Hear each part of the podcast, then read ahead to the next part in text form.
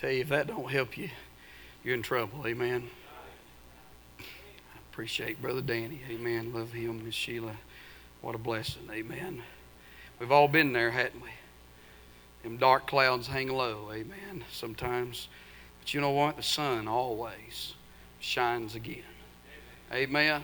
You may be in a storm, you may be going through a storm, but you just hold on. The sun's going to shine again. Amen. How many times have you ever been somewhere and you thought, man, it's never going to get no better? Uh, but I tell you, God always knows when, He always knows where, and He always knows why. Amen. And uh, when His will is accomplished, I promise you, you're not going through it by chance or circumstance. When His will is accomplished, He always brings His children out. And I praise God for that. Philippians chapter number 3 tonight. Philippians chapter 3. I don't want to read just a few verses of Scripture and then have prayer. If we'll stand tonight for the reading of God's Word, if you're able. Then after we pray, you can be seated. Philippians chapter 3 and verse number 1. The Bible said, Finally, my brethren, rejoice in the Lord to write the same things to you. To me, indeed, is not grievous, but for you it is safe. Beware of dogs, beware of evil workers, beware of the concision. For we are the circumcision which worship God in the Spirit and rejoice in Christ Jesus and have no confidence in the flesh. Heavenly Father, I do pray tonight in Jesus' name, God, that you would help us these next few moments, give us liberty. I pray you to give us the vocabulary to say what you would have us to say tonight. May we not do or say anything that would grieve the Holy Spirit. But God, may you be glorified, and we'll love you and praise you and thank you. In Christ's name we do pray. Amen and amen. You can be seated tonight. I want you to notice in verse number one that Paul, he makes a couple statements tonight that uh, ought to get our attention. The first statement is found here uh, with a period as he says, Finally, my brethren, rejoice in the Lord. And you know, when you consider this statement tonight in the mind of Paul, this was a final statement. Like every good preacher, he says finally. Uh, but we know that he wrote a whole nother chapter. So Paul thought he was done, but he had a little bit more to say uh, than what he intended. But in his mind, this was a final statement that, that he wanted to leave with these folks at Philippi. And then it is a family statement. He said, Finally, my brethren. I think we ought to take note of that tonight that Paul is not talking to the world world. He's not talking to sinners, but he's talking to the church. He's talking to the child of God. I'm glad God has a message for this world. He has a message for sinners, but thank God he still has something to say to the church. Amen? And we see here that it is a family statement. What Paul is about to say in these verses that we have read tonight, he is making this statement to the church. And what that means to me, if it was relevant in Paul's day, then it's still relevant in our day today. And so it is a family statement. And then it's a fervent statement. He said, Finally, my brethren, rejoice. Amen. I'm telling you, I like to be around people that know how to rejoice, don't you? Uh, brother, I don't want to go, listen, when I go to church, I don't want to go to a mortuary and hang around the dead. Uh, but I want to go to church where there's some life and where there's some liberty and where there's some love. Amen. And most of all, where there's the Lord. Hallelujah. And if we're going to be uh, happy people, we've got to rejoice. Now, you may be here tonight and say, Well, I'm going through a valley and I'm going through a storm, and that's understandable understandable tonight, uh, but you can still have joy. You say, How do you do that, preacher? Uh, you just look around in your life and count a few blessings. Uh, has God been good to you today? Has God blessed you today? I mean, you're still on the upside of this world. That's a blessing, amen. You still, listen, you're still living in America. That's a blessing. You got a King James Bible in your lap and Jesus in your heart if you're saved. It's always something that we can rejoice about. And it is a fervent statement. And may I say tonight, those who rejoice uh, live fervently for the Lord. You, uh, listen, I don't shout every day of my life, but it's not God's fault. Amen. I'm telling you, God has been good to me. And as I've said it many times, uh, your worst day living for God is still a thousand times better uh, than your best day living for the devil. Amen. And we ought to rejoice. And Paul said it often. Uh, and Paul was a man that was fervent in his worship and in his service. Amen. And so it's a fervent statement. And then it's a faith statement. He didn't just say rejoice, but he said rejoice in the Lord. You see, there's a lot of rejoicing went on yesterday. Depends on which team you were pulling for.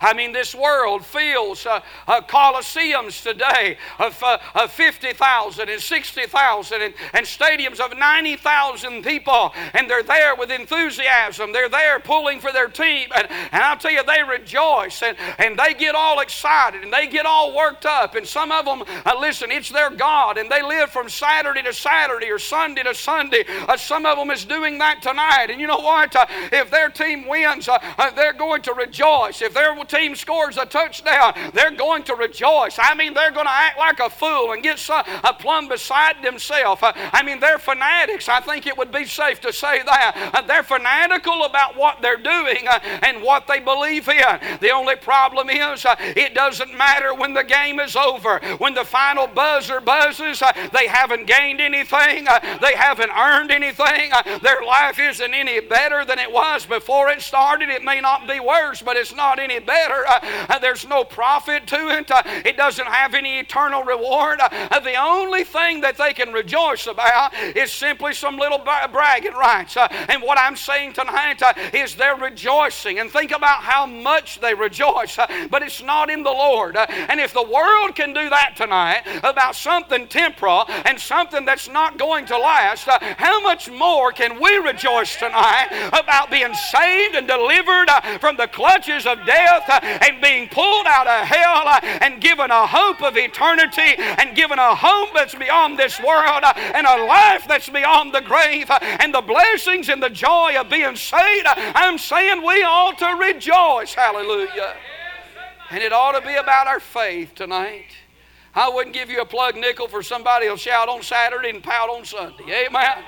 I'm telling you, they'll run around and hoop like a Comanche on Saturday, but they'll be like a wooden Indian on, wooden Indian on Sunday. I wouldn't give you a nickel for their faith, amen. I'm telling you, listen, uh, uh, that's what's wrong with America is the God of sports and the God of money and the God of perversion and the God of materialism. It's ate this country up. Uh, uh listen, and it's going to hell in a handbasket, and I know that. Uh, but I got good news for the child of God. Uh, we do have reason to rejoice we do have something to rejoice about. I'm telling you, we got something uh, that goes beyond this world, and it's our faith tonight.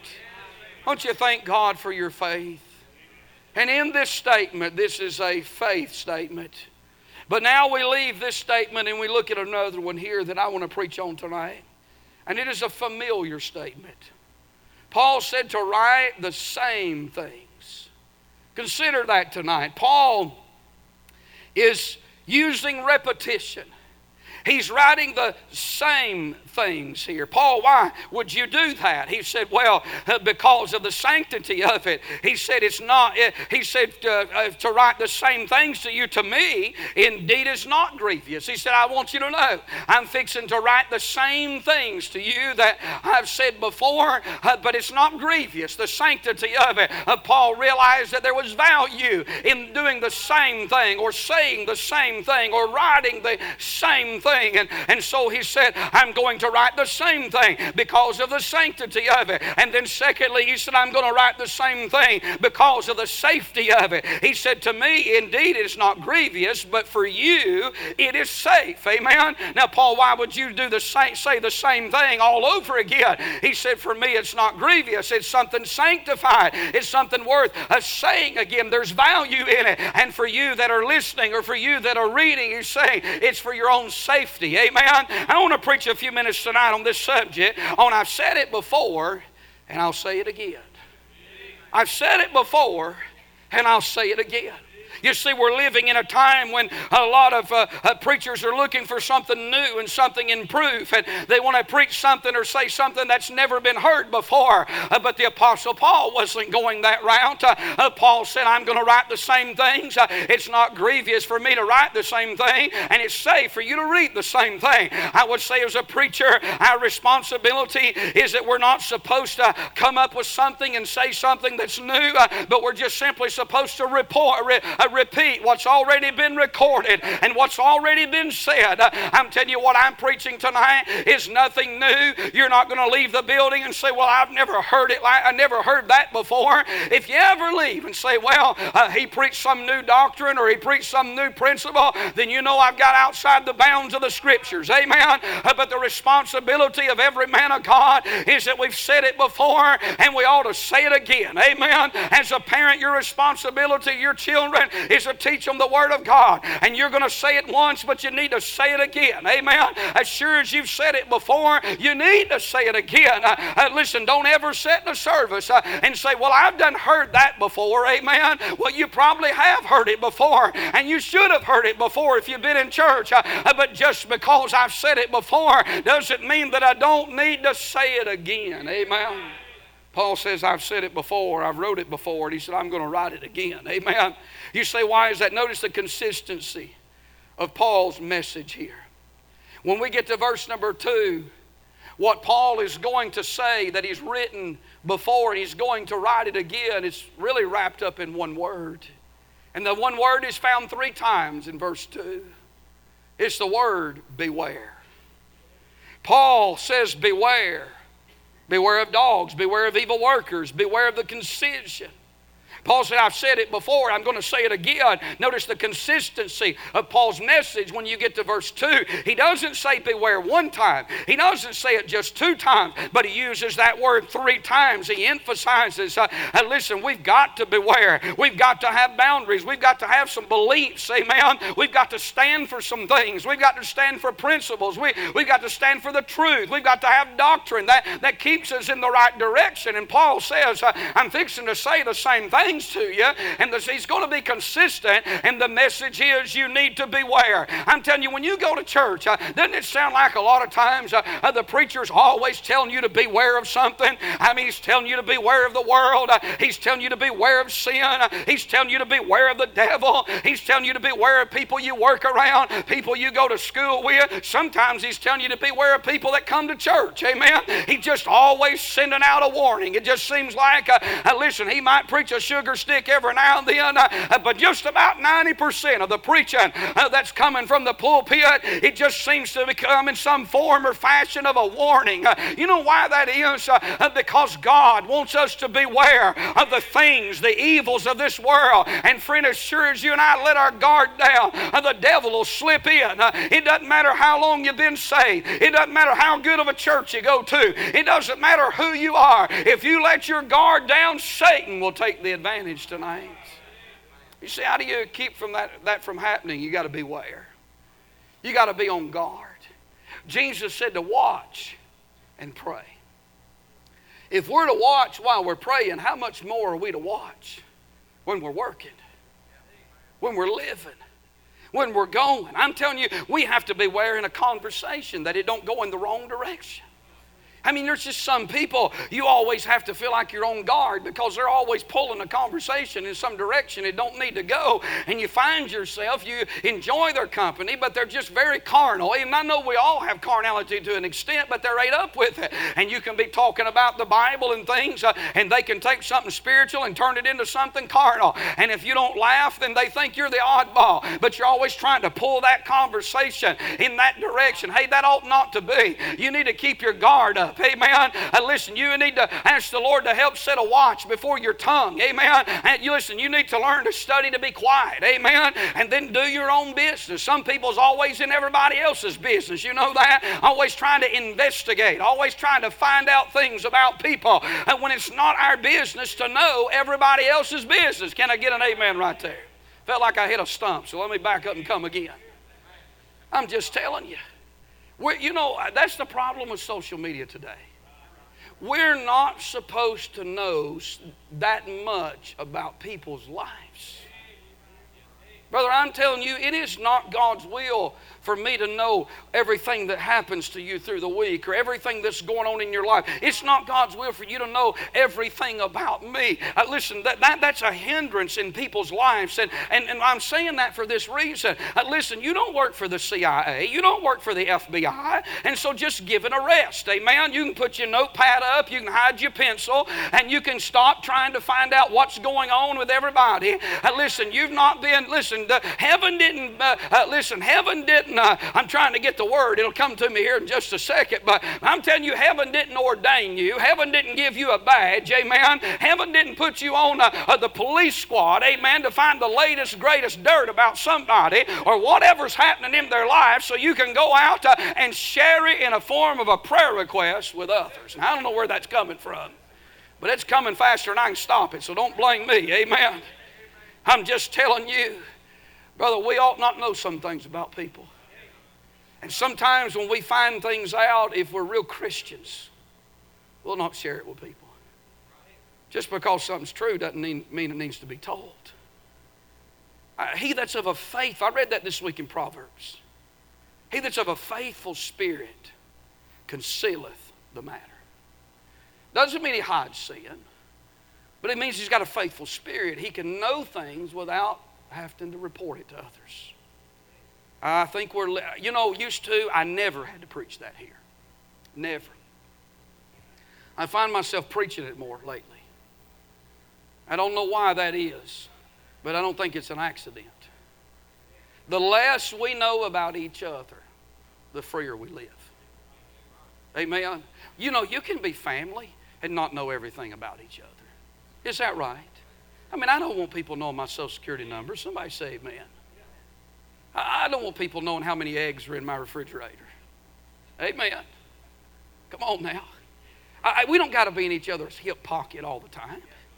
We don't have to know everybody's deep, dark secrets, their inner feelings. I don't know why I'm preaching this, but boy, I'm telling you, it needs to be plowed, evidently. I'm just telling you tonight uh, uh, listen, you live a whole lot freer the less you know about people. In fact, you can lose respect in a hurry when you learn too much, and it ain't always you're learning bad things about people, uh, but I'm telling you, uh, you'll even be wise to not tell everything going on in your life. Amen. Don't tell everybody everything. I mean, listen, you, uh, your mouth has a gear on it got an emergency brake, use it. Throw the brakes on. Amen. I'm, beware. Beware what you tell people. Beware what you let people know. Beware what you spread. The consistency of Paul's message. You have to beware. I have to. I'm going to tell you, there's so many things wrong with me tonight. And I mean that sincerely. But I'll tell you, when I look at, there's so many things. I, there's so many areas in my life that I want to, I, I need God's help. I want to improve on. But I sure don't want to tell nobody about it. I'll tell the Lord about it. My wife would know more than anybody else, and, but I'm so glad that she don't tell people. You know, I thank God for, uh, you know, a spouse that don't go out and tell all your, your faults. We see each other go through problems. There's nothing wrong with that. I tell you, I've been through valleys and you, you've seen it, and I've tried to hide things. We all try to, to keep those things on the down low, but I tell you, when you're a family, you pick up on things when people's going through problems. I picked up on when people here's going through problems. There's nothing wrong with going by and putting your arm around somebody and saying, Brother, I'm praying for you. I, I know you've kind of been struggling. I don't think there's anything wrong with that. I think that's the right thing to do. Can I get a witness right there?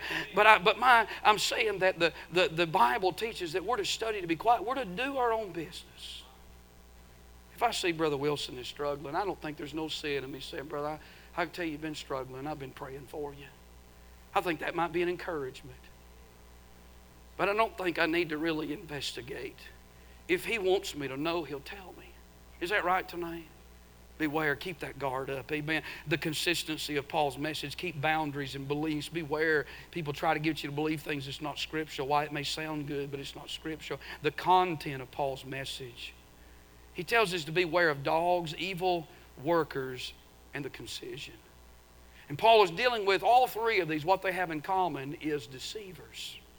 And Paul, the content of his message is beware of, of deception. Beware uh, of, he talks about the character uh, of these deceivers. Beware of dogs. You know what dogs now in Bible, Bible days, they weren't like today. They, they didn't put a, a collar around their neck, you know, and and put some kind of you know ridiculous clothing on them you know and take them down and, and spend some kind of ridiculous money. And i know people are dog crazy. I'm probably losing half the crowd when i say this but you know and, you know they didn't they didn't give them shots back then. And, and you know they didn't name them and stuff like that. And i mean you know walmart's the only place in the world you can go uh, where you can you know put your child on a leash and put the dog in the basket and it'd be all right you know? Uh, but they didn't do things like that. You know dogs ran in packs in bible days. They were wild beasts and they were wild animals and, and they were harmful. They wasn't some, uh, something that you played with. And, and that's what Paul is saying. He's talking about the character of deceivers is they run in packs. Do you realize uh, uh, that deceivers never build anything? They never produce anything. They never grow anything. How do they, how do they gain their multitudes? By, by working on others, uh, by, by, by deceiving. They're, they're hirelings and, and they take, the, the, they're thieves and they're robbers and they come in. That's what the Mormons do and that's what the Jehovah's Witnesses do do, and false witnesses. That's what they do. That, that's what all these different, uh, uh, listen, uh, uh, cults do. They can't produce anything because they don't have any life and they don't have the truth. You know what they do? The only way they can produce is try to deceive somebody else. It's the character of them. Sometimes in church, you can see that the conduct of these deceivers. He talks about them being evil workers. They're not working for good, they're working for evil. Paul said, Beware of that. Then he talks about the claims of these deceivers. Concision had to do with the circumcision. With circumcision, it was it was mutilation, and and mutilation was simply this. That's what that that word means. And and listen, uh, they would mutilate the body. And listen, circumcision was not mutilation of the body, except for when it became the practice of salvation. And Paul is telling them that they he is warning against that practice in that day. That circumcision is not going to bring salvation. That was under an Old Testament economy, but now there's a new way. There's a better better way, thank God. And whether circumcision or uncircumcision, the Jew or the Gentile, that wall's been broken down. And Paul is simply saying, don't you be deceived by the false doctrine uh, that takes away from Christ. Amen. And can I tell you, not just in salvation, but in separation, in holiness. Hey, there's a lot of deceivers out there today uh, that they want you to back up on your belief. They want you to back up on where you stand. They want to slip in under radar and they want to teach things that do not line up with the Word of God. And we need to be Amen. You, you know, a lot of times you hear preachers, we preach some of the same things over and over and over again. We preach salvation. That's good, isn't it? We preach separation. And we preach sanctification, progressive and positional.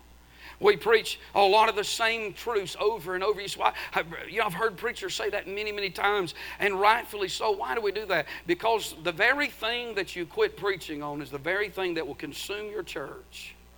It's the very thing that will consume your life. You know, you ought to teach your children, and I'm sure that you do, but, but teach them the same things over and over when it comes to the scriptures.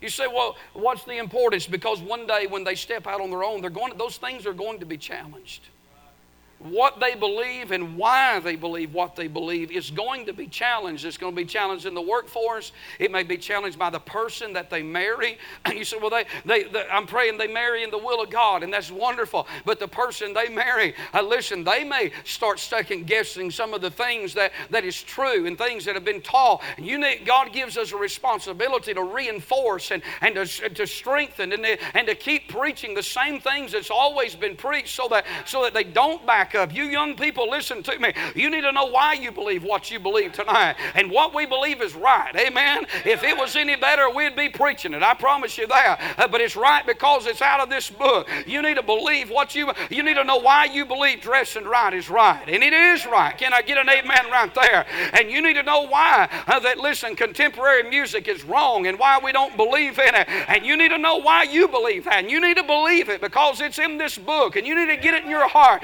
You need to know why, uh, listen, these things that we preach all the time, uh, listen, why it's still true, and why it's still right, and why you still need to stand by those things.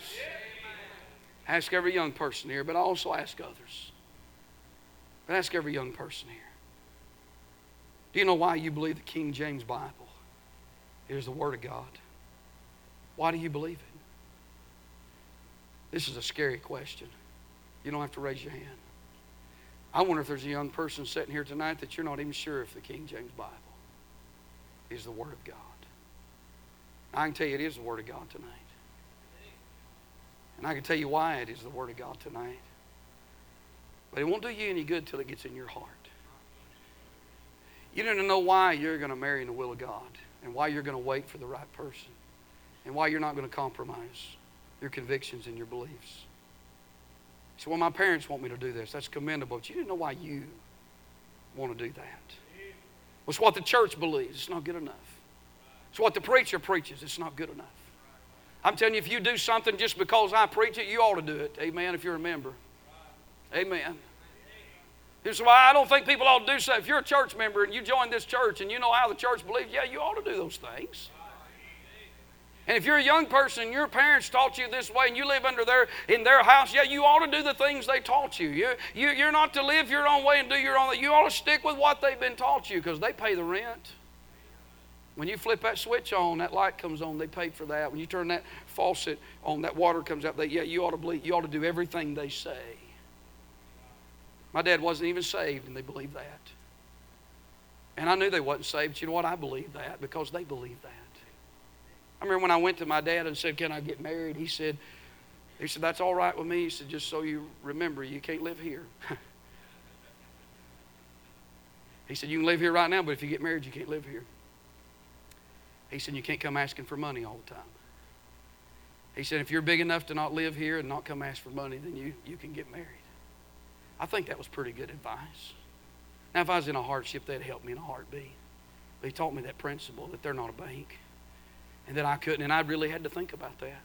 But you see, tonight, when you live at home, you live by their rules. You live by their standard, and you ought to want to live by their rules. You ought to want, if you've got godly parents, you ought to want to live by their standard. If your heart's right, it ought to be your desire. I'm not just preaching to the young people, but I'm telling you, listen, going to a good church, you ought to thank God for a good church, and you ought to believe, uh, listen, what the, what the church believes, but more importantly, you ought to believe it because you joined that church, because that's exactly what you believe. You didn't join the church and adopt there, and now God may have taught you some things while you're here, but you should have joined that church because uh, uh, listen, uh, uh, you believe these principles, you, leave the, you believe this doctrine. Hey, we're losing that in this hour. We're losing that in this generation. Hey, that's too narrow minded in some places. But I'm telling you, if this church is going to stay what it is and what it has been for the next decade, it's going to take people that's going to say, you know what, I believe that not because the preacher said it, not because that's how the church is going, but I believe that because that's in the Word of God and it's in my heart. Amen. I'm talking about, listen, the, uh, the content of Paul's message is that you've got to watch for those deceivers. They'll say a lot of things that sound good, but it doesn't line up with this book, does it? I I've got to move on. I'll be done here in a few moments. But let me say, have you ever heard something you thought, man, that really sounds good? But it didn't line up. Just the more you thought about it, it just didn't line up. You know, if you watch Dr. Phil, I, have never watched Dr. Phil. I've never been that bored. I don't know if he's even still on the air. But if you watch Dr. Phil, or if, if you lived in the era of Oprah and you watched Oprah, God help you if you did. Uh, but I'm telling you, I don't know. I never watched an episode, but I'm sure they probably had to say something that sounded pretty good somewheres. But it didn't line up with the book. And I'll tell you where that becomes dangerous when you work in a cubicle next to somebody. When you work side by side on the line somewhere with somebody and you're having everyday conversations with people that you're around, or every day you're communicating with people, maybe you're through emails or things, after a while, you really have to know what you believe and why you believe it because you're going to hear all kinds of things. The content of Paul's message, the consistency of Paul's message, and then the confidence of Paul's message. Look at verse number three. He said, For we are the circumcision. He was confident in, his, in their witness, which worship God in the Spirit It was confidence in the worship and rejoice in Christ Jesus. I want to say, Paul said what he said with confidence. He said, Now, church, you beware of these things. You keep your eye out for deceivers. You keep your eye out for people that is trying to get you to go down, down the wrong pathway. People that's going to say things, and, and they may even told a King James Bible. You beware of them. But he said, Paul said, I'm going to tell you why. He was with confidence. We are the circumcision.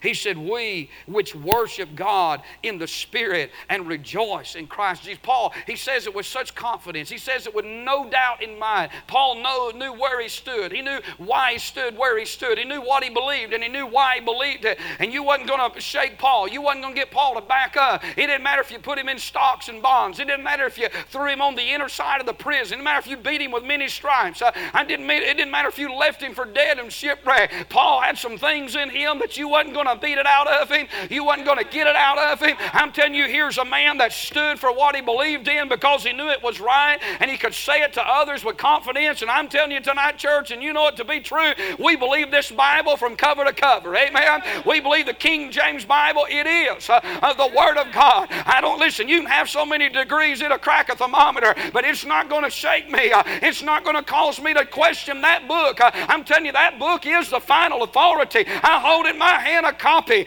of God's Word, and it's inspired, and it's inerrant, and it's infallible. Hallelujah. I heard a man say this one time. He said, he said, I have no problem with the King James Bible. He said, I use the King James Bible. He said, I believe it's the best rendered version. I got off that train with him when he said that. Brother, I'm telling you, it's the Bible God uses for English speaking people. This is that blessed old book that I hold in my hand tonight. As a songwriter said, it's truth from beginning to end. I'm telling you, I'm going to die believing the King James Bible by the grace of God. I'm going to die. You say, well, why wouldn't you? I don't even keep those other perversions on my shelf. I don't study them as commentaries. I'm telling you, I don't, I I'm not going to waste my day. I'm telling you, when you got the real thing, when you've got what's helped you through the storms of life, when you've got what's helped you raise your children, when you've got what's helped bring comfort to your soul, why would I even want to think about looking somewhere else? I, am telling you, this old book, it'll help you in the wee hours of the night. It'll help you in the early hours of the morning. This old book will see you over the next hilltop. I'm telling you, this book will be there when the tears are falling from your chin. Hey, this book will help you lead your children children to God. Lead them to Calvary. Lead them to the right way. Hey, this book will stand when this world is on fire tonight. And I want to say with confidence, I'm glad I hold the Word of God. I believe its principles. We believe its doctrine. We believe its stories. We believe its precepts. We believe every jot and every tittle. We believe it from cover to cover. It's God's book tonight. Hallelujah. I believe the King James Bible, the confidence in our worship tonight. You know, I don't think people have to act like me. In fact, I, am not into making people feel pressured to worship a certain way. I like life, though. I, I'm not going to make somebody feel like they're less of a Christian if they don't shout. Amen. I think everybody ought to testify. But some people, they just testify more than others. And it don't hurt everybody to testify now and then. God will do some things for you if you'll just step out and do it. You have to get past the flesh. You have to embarrass the flesh. I, am not, I, you know, I, I believe tonight in worship. I tell you, I'm not on that other side where people make fun of old time worship, where they don't want it in their church if the mayor, I don't even know, if the president, when we get one, legally, hopefully, one day, if they joined our church, can't hardly use that illustration no more, can we?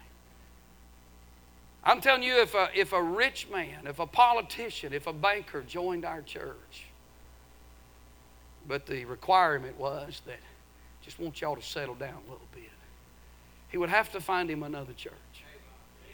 Amen. I don't care how deep his pockets is. We've been doing just fine, hadn't we? I don't care about the notoriety. I don't care what other people would. Well, I mean, wouldn't it be nice if, if, if, if somebody that was just, I mean, had more money than they knew what to do with joined the church? But tonight, I wouldn't trade that for dead orthodoxy if it meant that we couldn't shout, that we couldn't raise our hand in church, We couldn't praise God. Sometimes people visit and they, they like uh, everything that goes on, but they don't quite like all that shouting, you know. Well, I mean, I'm not going to criticize them, but we're not going to change. This may not be their cup of tea. They, uh, they can go somewhere else and join another church that God may put them in. But I'm telling you, I've been in enough dead churches. I don't want to be in one. I don't want to be a member of one, that's for sure. I've been in enough dead churches where you couldn't pay somebody to say amen, couldn't pay somebody to testify. And I know people, are, you know, when you go different parts of the country, people are just different. That's just how it is. But it amazes me about that. You can be in a place where they're not Southerners like us. They're not going to act like us. You know, they're not going to do like us. But I watch God when His presence shows up. Sometimes they don't even know what to do, some of them. But they'll say things like this, and you've heard this said before. They'll get up and say, I don't know why, I'm just beside myself. And Brother Lane, they ain't acting like us, but you can tell they are beside themselves. And they'll say, I, I just feel like I need to say something. I'm like, well, you're on the right path. I don't want to interrupt the service. I, I, know it ain't in the program, but, but I just feel like I, I, I just can't help it. I thought, keep on right there. Praise God. People's different, but I'll tell you, the Holy Spirit's the same. And when worship gets a hold of you, it'll get a hold of you. Amen. You may run aisles and you may not. I don't know what you'll do, but you'll have to do something because you won't just be able to sit there. That's the way it is. You know what? There's nothing wrong with our worship tonight, is there? The confidence of it. I'm glad. How many of y'all could say amen to this? I'm thankful that God let me be in an old fashioned church where we can testify, where we can raise our hand, where we can say amen. You young people, if you've got an arm to raise your hand, you ought to raise your hand for Jesus every now and then. If you've got a voice to say amen, you ought to say amen every now and then. If you've got a voice to stand up and say, I just want to thank God for being good to me, you ought to do that. Brother Jack Middleton sat over there, and he never, he never was a man that would say a whole lot. But I'll tell you, he would get up, and, and he was so humble of a man that you know, you never going you've never seen him shout as far as run an aisle or shout like that. Charles Roach, I mean, he'd about run slap over you, wouldn't he, Brother Laddie? I'll tell you, Brother Jack could sit over like this the whole service. But every time he'd get up and testify, he'd break down crying about all he could get out. is I just, Brother Rick, I won't thank the Lord for saving me, but I'm going to tell you, you could just feel the presence of God. He was a man of few words, but he was worshiping, wasn't he? And God was blessing him. You see, tonight, be confident. Confident in the Lord and in worship. And then I will say this in closing. Not only that, but I want you to see the clarity of Paul's message. I like the way Paul ends this verse. Have no confidence in the flesh. I'm going to tell you, the flesh will fool you tonight. The flesh will fight you. It'll fight you not to worship. It'll say, stay in that pew. It'll call you a fool if you worship God. The flesh will fail you every time. But what Paul says, he says with confidence, we are the circumcision which worship God in the Spirit and rejoice in Christ Jesus. But he's quick to be clear and have no confidence in the flesh. Paul's confidence was not in himself, but it was in his Savior. His confidence was not in himself, it was in the Scriptures. His confidence was not in himself, it was in the Spirit tonight. Hey, he said, being confident of this one thing Tonight, as Christians, we can be confident. We can, we've said it before, but hey, let's say it again. Let's say it again over and over and over. The same truths, the same principles, the same beliefs, the same doctrines, the same standards. The world is so changing around us today. And how many people do we know? And it's a sad commentary, but how many people do we know tonight? They're folding like a tent with them. You hear me tonight? Young people, Will you believe everything 25 years from now that you believe tonight? Will you? You ought to be able to answer that question tonight by saying yes by the grace of God. You ought to be that confident about what you believe. Will you believe everything about this book and your separation and your standards and the way of salvation and the church you attend and the place where you believe every bit of it 25 years from now, regardless of who else sitting next to you believe it, will you believe that tonight by the grace of God? The answer should be yes, if you really believe it tonight. If the person sitting on both sides of you quits, will you still believe it tonight? Will you still believe it? Hey, parent, if every one of your children goes and joins a liberal church, will you still stay in an old fashioned church? Will you still hold the line and still believe what you've always believed? Or do you believe it as long as your children believes it? What will you do? You see, tonight as a pastor, I ask myself the same question.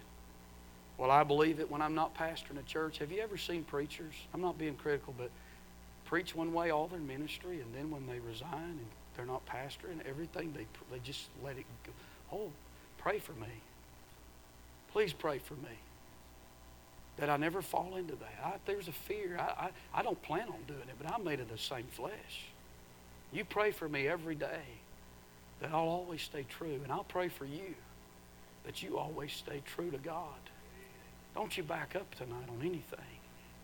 You've said it before. You need to keep on saying it again and again and again as they come. We'll get a song ready tonight. I think the greatest thing that could ever be said about any Christian is that they were faithful to their Lord and that they were consistent in their Christian life. Don't change. Don't back up. Tonight you sit here with probably no intention. But beware. Look around tonight. Beware. It'll come in different packages. But know what you believe, why you believe as we stand tonight. It's so important that what we say before, we say it again and again. Say it to yourself. Read it over and over. Don't read through this book one time. Read it, and when you finish it, start over and go through it again. And when you finish it, go through it again and go through it again and go through it again. And listen to preaching over and over again. You've heard it before. You know them verses. You can quote them as good as the preacher can, but you keep going through it because I'm going to tell you what repetition does it strengthens, it reinforces. And we all need that in our life, don't we? Our brother Sam sings, If you need to come tonight, you obey God. Jesus, keep me near the cross there a precious fountain, free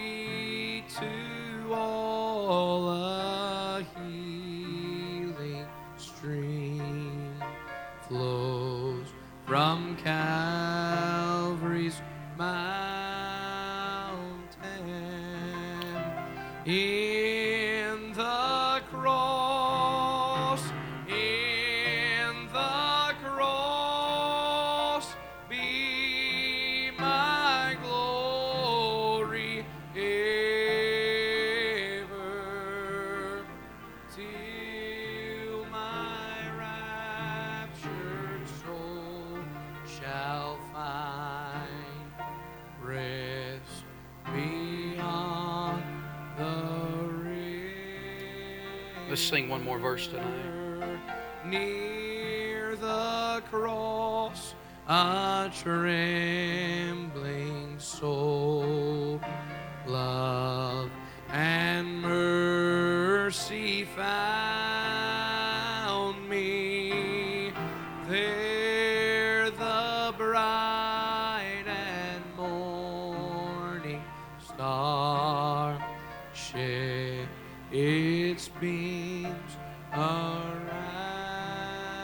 Amen. Let's sing it, church.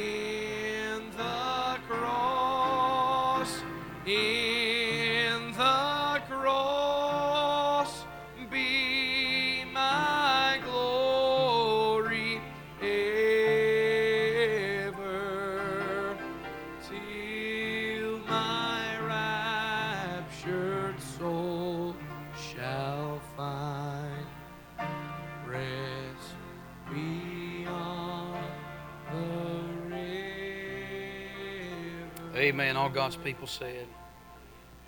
You know, I'll say this before we close. The most critical people you ever meet in life are usually people that either were raised the way you believe or they once believed what you believed. And that's the sign of a guilty conscience. I tell you, when you believe what's right, you can rest your head at night. You don't have to defend it because the truth needs no defense. Amen. Thank God for the truth tonight. We're going to be dismissed in a word of prayer. thank you for, uh, I want to thank everybody for coming for uh, play practice. I know that's early, but a lot of you have been coming, bringing your children and getting them here. Thank you so much for that. And uh, let's pray about the uh, play coming up on the 17th and 18th. And then on the Wednesday night after that, the young people will be having theirs on that Wednesday night. So it's three opportunities Saturday night, Sunday night, and then Wednesday night. this be a little simple, small play there with the young people. There's three opportunities to invite somebody that uh, that maybe a family member don't go to church and doesn't know Jesus, and they'll hear the gospel every time. And so let's pray for them. You know, we don't oftentimes see somebody saved in a play. We have, but oftentimes we don't. But I tell you what does happen with every play that we have. The, the gospel is sold in the heart, so, sown in the hearts of people who may never come to church, and it may take root down the road. And, uh, and so I thank God for these opportunities. One year, we had a young man get saved right over here, and uh, stood up and said this young man got saved, and everybody just sat there. And I thought, well, you know, somebody rejoiced, but they thought that it was part of the play. And when they found out it was real, it kind of got on then, you know. And so, uh, uh, so you never know what God's going to do. Right in the middle of the play, he come and got born again. I thank God for that. Amen. All right, let's be dismissed in prayer. Turn around and shake hands with somebody after we pray. We appreciate you being in the house of God. I do want to say one thing tonight. I'm so thankful Miss uh, Sister Patsy Parker got to be here with us tonight and uh, doing better. And Sister Patsy, we've certainly missed you, and we're so glad you got to be here tonight. Amen. And uh, thank God for touching. Isn't that a blessing to have her tonight? We're going to keep on praying for her. Keep on praying God strengthens her, but just a blessing to have her in church with us. So do remember Sister Patsy your prayers. And we're going to be dismissed in word of prayer tonight. Get around and shake hands with her and others as well. We thank you for being with us. Let's go to the Lord in prayer. Brother Brian, if you would come and dismiss us. Yes, sir. Go ahead.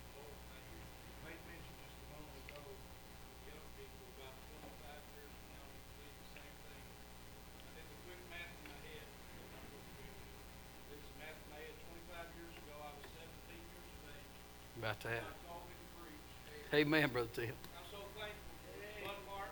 Yep.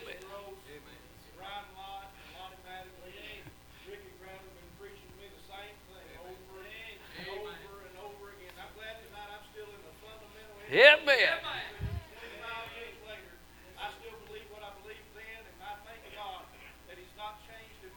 That's right. Go ahead. We know that.